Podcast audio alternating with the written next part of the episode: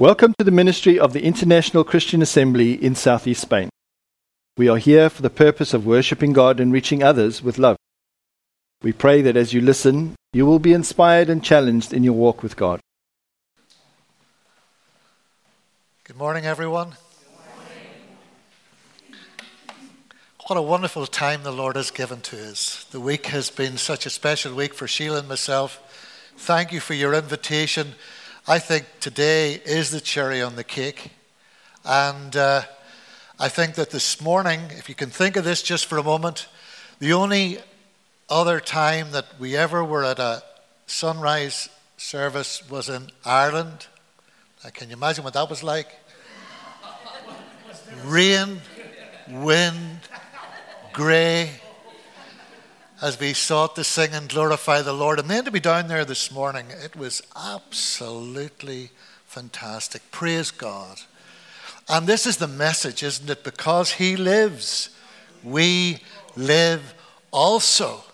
And you know, so many, it's interesting, so many of the modern plays, uh, films, uh, Godspell, the books that people uh, write about Christ, they end at the cross. One of the great classics was a, a French book by, by Renan, and, and at the end of it, there's a picture of the cross with the Lord Jesus on it. And, and what, what a mockery that is of the gospel. This morning, the cross is empty. This morning, the tomb is empty. And this morning, we worship a living, ascended, and coming Savior. Isn't that right? Amen.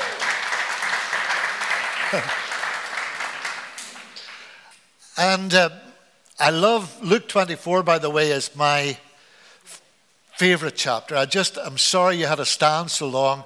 And then I thought to myself, well, you've got Luke 24, that's the blessing, and whatever I say is pretty irrelevant after that. So, is this working? Here I go again. Here I go again. How do I work this? Okay. We're, no, listen. You just do it. You know, I don't want to think about anything but the Lord. No, no. Go, go back. Yeah. No, no. I'm not. Give us, give us the first one. 1 Corinthians 15, of course, is the great resurrection chapter in Scripture. And in 1 Corinthians 15, it tells us that Christ died for our sins according to the Scriptures, that he was buried and that he rose again on the third day according to the Scriptures. And then it says this in 1 Corinthians 15 it says, if Christ isn't raised, your faith's in vain. If Christ isn't raised, my preaching's in vain. So here is something which is absolutely essential, central to the gospel message. And I'm going to say this again and again whenever we're going to the next slide. Whenever we look for evidence of the resurrection, I want to share with you for a moment a wee bit about my background. I was brought up in liberal Presbyterianism. In other words, we were brought up to believe that a Christian was someone who tried to follow the example of Christ. I was a Sunday school teacher. I did all kinds of things. Not a Christian. And I had lots of information, just like Raphael. I had loads of facts. And then I went to college, an Anglican college, to study theology, to teach religious education, but I was very left wing Marxist, and, and I led the college out in strike. I'd been part of the civil rights movement at home. And in that left wing pattern, I saw that Jesus was a socialist. You know, really for me, he had come to make man's lot better. And then I went to college, and the Lord put me in the same room as a Christian. He used to pray for me at the side of his bed, and I used to throw the pillow at him and say, You pray for yourself, and I'd pray for myself. And the Lord gave me one or two Christian friends along the way. And then I was asked to write a paper on the resurrection, and He gave me two books. One was by Professor Norman Anderson, Evidence for the Resurrection, and the other one was a wonderful book called Who Moved the Stone. Anybody ever seen that? Frank Morison. Frank Morison was a journalist, a skeptic. He didn't believe, he was like, he really didn't believe a lot of what the scripture taught. And he went out to disproved the resurrection. And he went through all the theories about the body of Christ, how the disciples had stolen it, Joseph of Arimathea had taken it. He studied the fact of the swoon theory, which really used to be very popular, that Jesus wasn't really dead, but yet his side was pierced, the blood and the, the water comes out to prove that Jesus was dead. He goes through all these things, a tremendous book, and at the end of it, he becomes a believer. He studies the evidence and he comes to this great truth that Jesus bodily rose from the dead by the power of the Spirit.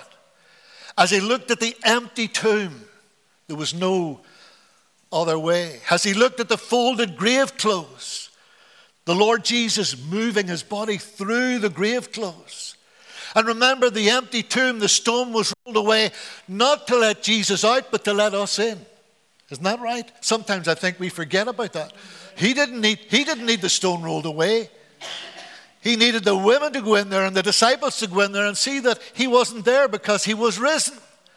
And then in 1 Corinthians 15, it tells us that even at that time of Paul writing to the Christians in Corinth, there were still 500 people who had witnessed the risen Christ.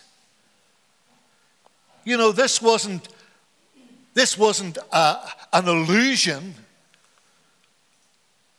And then, of course, for me, I think one of the most powerful things that has affected me was the evidence of the disciples.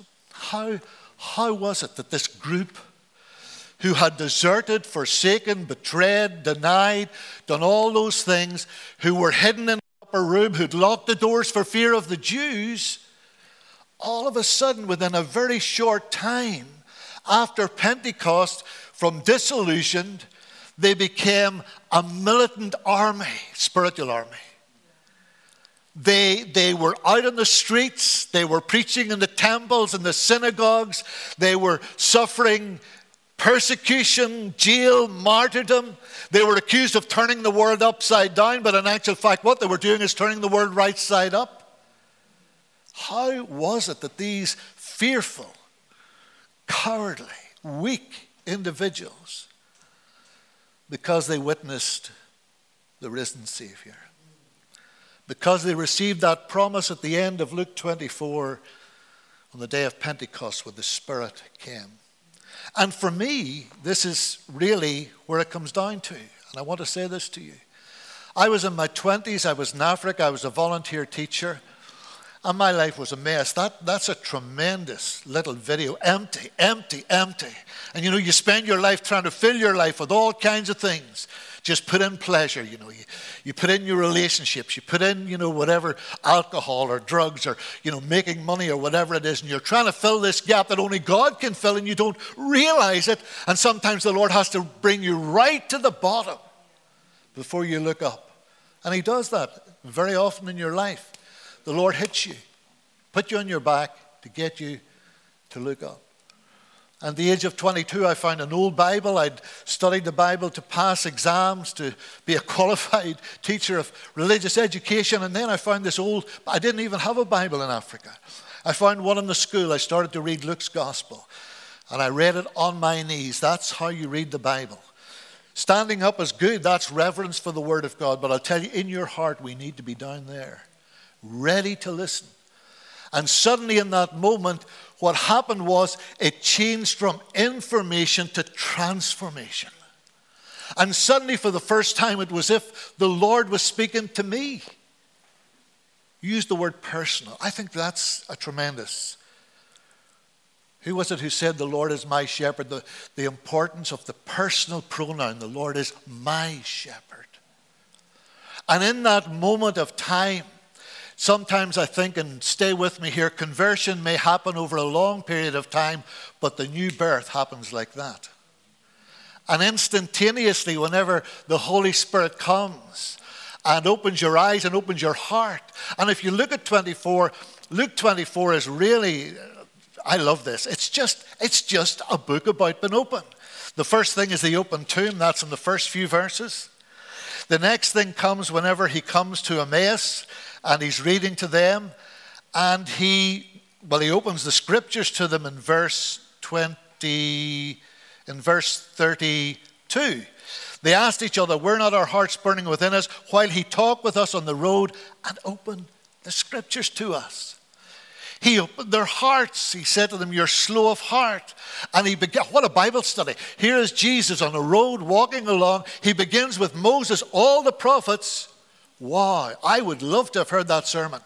Every single prophecy, the Lord Jesus begins to unveil. And can you just see them as he opens the scriptures, he opens their hearts. A little later on with the disciples, in verse 45, he says he opened their minds. And then at the end, he opens heaven and he goes home. How we need today, this Easter Sunday, to have open minds and open hearts as we open the scriptures and have that assurance that the Lord Jesus, the miracle of the Lord Jesus today for you is that Jesus has risen out of the grave, but he now lives in my heart. Christ in me, the hope of glory. The most important thing today is not that we have information, not even that we have, which we have enjoyed the singing and the fellowship and the food and the adoration and listen to the testimonies. But what's important at the end of this service today is that you would have experienced that exact same transformation. That the Word of God, perhaps you've been brought up in a Christian home or a Christian church. I didn't have that, I didn't have that particular privilege. Perhaps that's you, and all your life you've been fed this information, truths. But it has never truly transformed your life. It's never truly turned you upside down. We need to be turned upside down or right side up before we can turn the world upside down or right side up. And we need to come to that point. It's a, it's, it's, it may be a period of time when God has been speaking and moving. Maybe, dear friend, you've made a commitment to Christ. Maybe you've come to Christ and experienced Christ. But you know, over the years, something has happened coldness, the motivation is gone. The commitment has waned. We need to meet afresh this Easter with the living Christ. Billy Graham was once asked if a man came up to him in the street and said to him that he'd just been raised from the dead, what would, what would he say to him? What would he think? And Billy Graham says, Well, it depends on who that man was. You see, Raphael shared something this week with me that I think is really tremendous. What is the most important verse in the Bible? Genesis 1, verse 1. In the beginning, God created the heavens. You see, if you believe God is God, then it doesn't matter. Seven days, it could be seven seconds. Not simply trying to fit what the world thinks into theistic evolution, periods of time. If God is God, God can do anything and He does everything that He wants to do. God is a God who works all things according to the counsel of His will. That's what Ephesians 1 says. And, and in, in, verse 19 of Ephesians 1, in that same passage, he says, Yes, God is a God who works all things according to the counsel of his will. And the same power that raised Jesus from the dead is working in you if you're a believer. You see, this morning, think about that. The same power, the Holy Spirit that brought Jesus from death to life, is working in the life of every single Christian. Is anything too hard for the Lord? No. If God put something on your heart, God put something in your heart. Will it happen? Yes. You know, I've learned more and more as I get older. I tell you this the weaker I feel, the better it is. And as I get older, the weaker I feel. But you know what? Tell you this, young folks, it's only a. And here's the great part the best is yet to come. Isn't that tremendous? It actually only, I see people getting older and they get, I know, pains and aches and all those illnesses. It's terrible. Yeah, Moni, Sheila can tell you. I'm a bad patient. But you know, honestly, we have to get to that stage of saying, Dear friends, the best is yet to come. One day, either Jesus will return on the clouds with the angels, or one day heaven will open and Jesus will call us home. What a day! Glorious day that will be. You know, I was listening during communion and I started listening to the hymn that was being played, and I hadn't heard it for maybe 30 years. The last time I heard it was in the United States, in the great state of Texas. grace, grace, God's grace. Grace that is greater than all my sin. Grace, grace, God's grace. Grace that will pardon and cleanse within. I don't know who you are today. I don't know where you are today. I honestly can say this with, with all my heart. It, it doesn't matter. What you've done, who you've been, who you are. God's grace. The grace that saved John Newton, who was a slave trader. Here he is in a ship. He's lived a profligate. He's lived the most life of debauchery, sexually, every sin, selling men and women for money. And he remembered something his mother, his godly mother, had said. And there, in the middle of a storm off the coast of Donegal, he gets saved. God's amazing grace. Doesn't matter who you are. Doesn't matter. Doesn't matter what you've done. Doesn't matter, Christian, how low you've fallen, how cold you've become. God can heat you up. He can take the, the frozen child of God and just pour in that. Isn't that a wonderful thought, the amazed travelers? Didn't our hearts burn within us? When He walked with us and talked with us, what do I need? I want every day, I want the Lord to speak to me in such a way that my heart is burning. We're coming to the end and the experience of Christians down through the ages. Peter, just take old Peter. And here he is, he's writing his letter. He crucified upside down, not even worthy to be crucified the same way as Jesus. Peter says, Praise be to the God and Father of our Lord Jesus Christ. In his great mercy, he has given us new birth into a living hope what? Through the resurrection of Jesus Christ from the dead and into an inheritance, the best is yet to come, that can never spoil, fade, or perish, kept in heaven for you who through faith are shielded by God's power. Though for a little while you may have to suffer grief in all kinds of trials. These have come so that your faith, more precious than gold, which perishes even though refined by fire, may be proved genuine and may redound to praise and honor and glory when Jesus Christ is, is revealed. Though you haven't seen him, you love him. Though you do not see him now, you believe in him. And you are filled with an inexpressible and glorious joy, joy unspeakable and full of glory. That's the experience of the resurrected Christ. It's not the doctrine, it's the experience. We need the doctrine. But oh, dear friends, we need to experience every day the resurrected Christ. Just go back and we'll maybe just finish those verses off. I think I've got Colossians chapter 1 in there. Verse 27, which I quoted earlier Christ in you.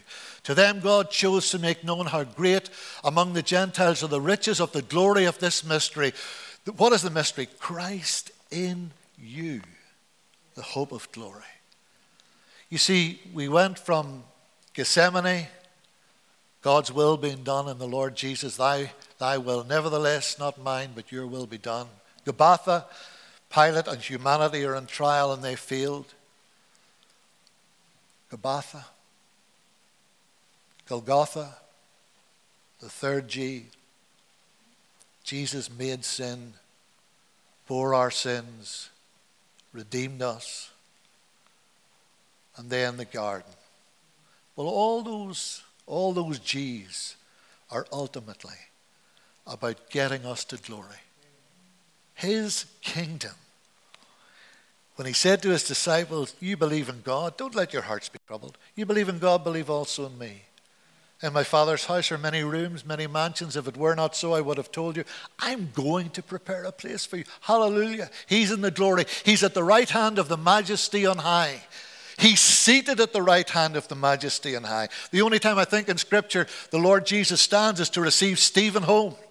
When Stephen, the, the first Christian martyr, was killed, it says that, and he saw Jesus standing, was not tremendous, ready to welcome Stephen home. But the Lord Jesus is seated at the right hand of the majesty on high, and he's waiting, preparing to take us home to glory. Are we ready? Are you ready? Are you where you need to be spiritually today? This Easter Sunday gives you such an opportunity. Just right now. Let's bow our heads.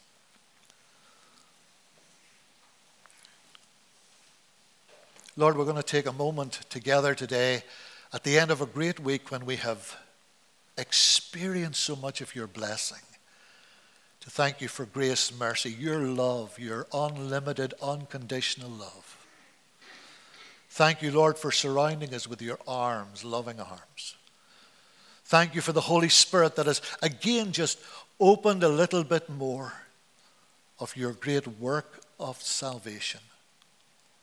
But in these moments, Lord, help us just for a moment of honesty to look at where we are in our relationship to you. Would your Holy Spirit take your word and just now use it to pierce into those areas of our lives that are still dark, needing light, loveless, needing love? Where there's guilt, may there be now forgiveness, your peace. Help us, Lord, to take time not to leave this place simply having enjoyed this morning, but help us to experience this morning. For each and every one of us, young and old, that our lives might be lived to the glory of God. That, Lord Jesus, when we see you face to face, we will hear you saying to us, Well done, good and faithful servant. May this be so. For Jesus' sake, Amen. Thank you for listening to the ministry of the International Christian Assembly, a ministry of AMG Spain and AMG International. For more information, please visit our website at www.rcatorrevieja.org. This audio file is not copyrighted.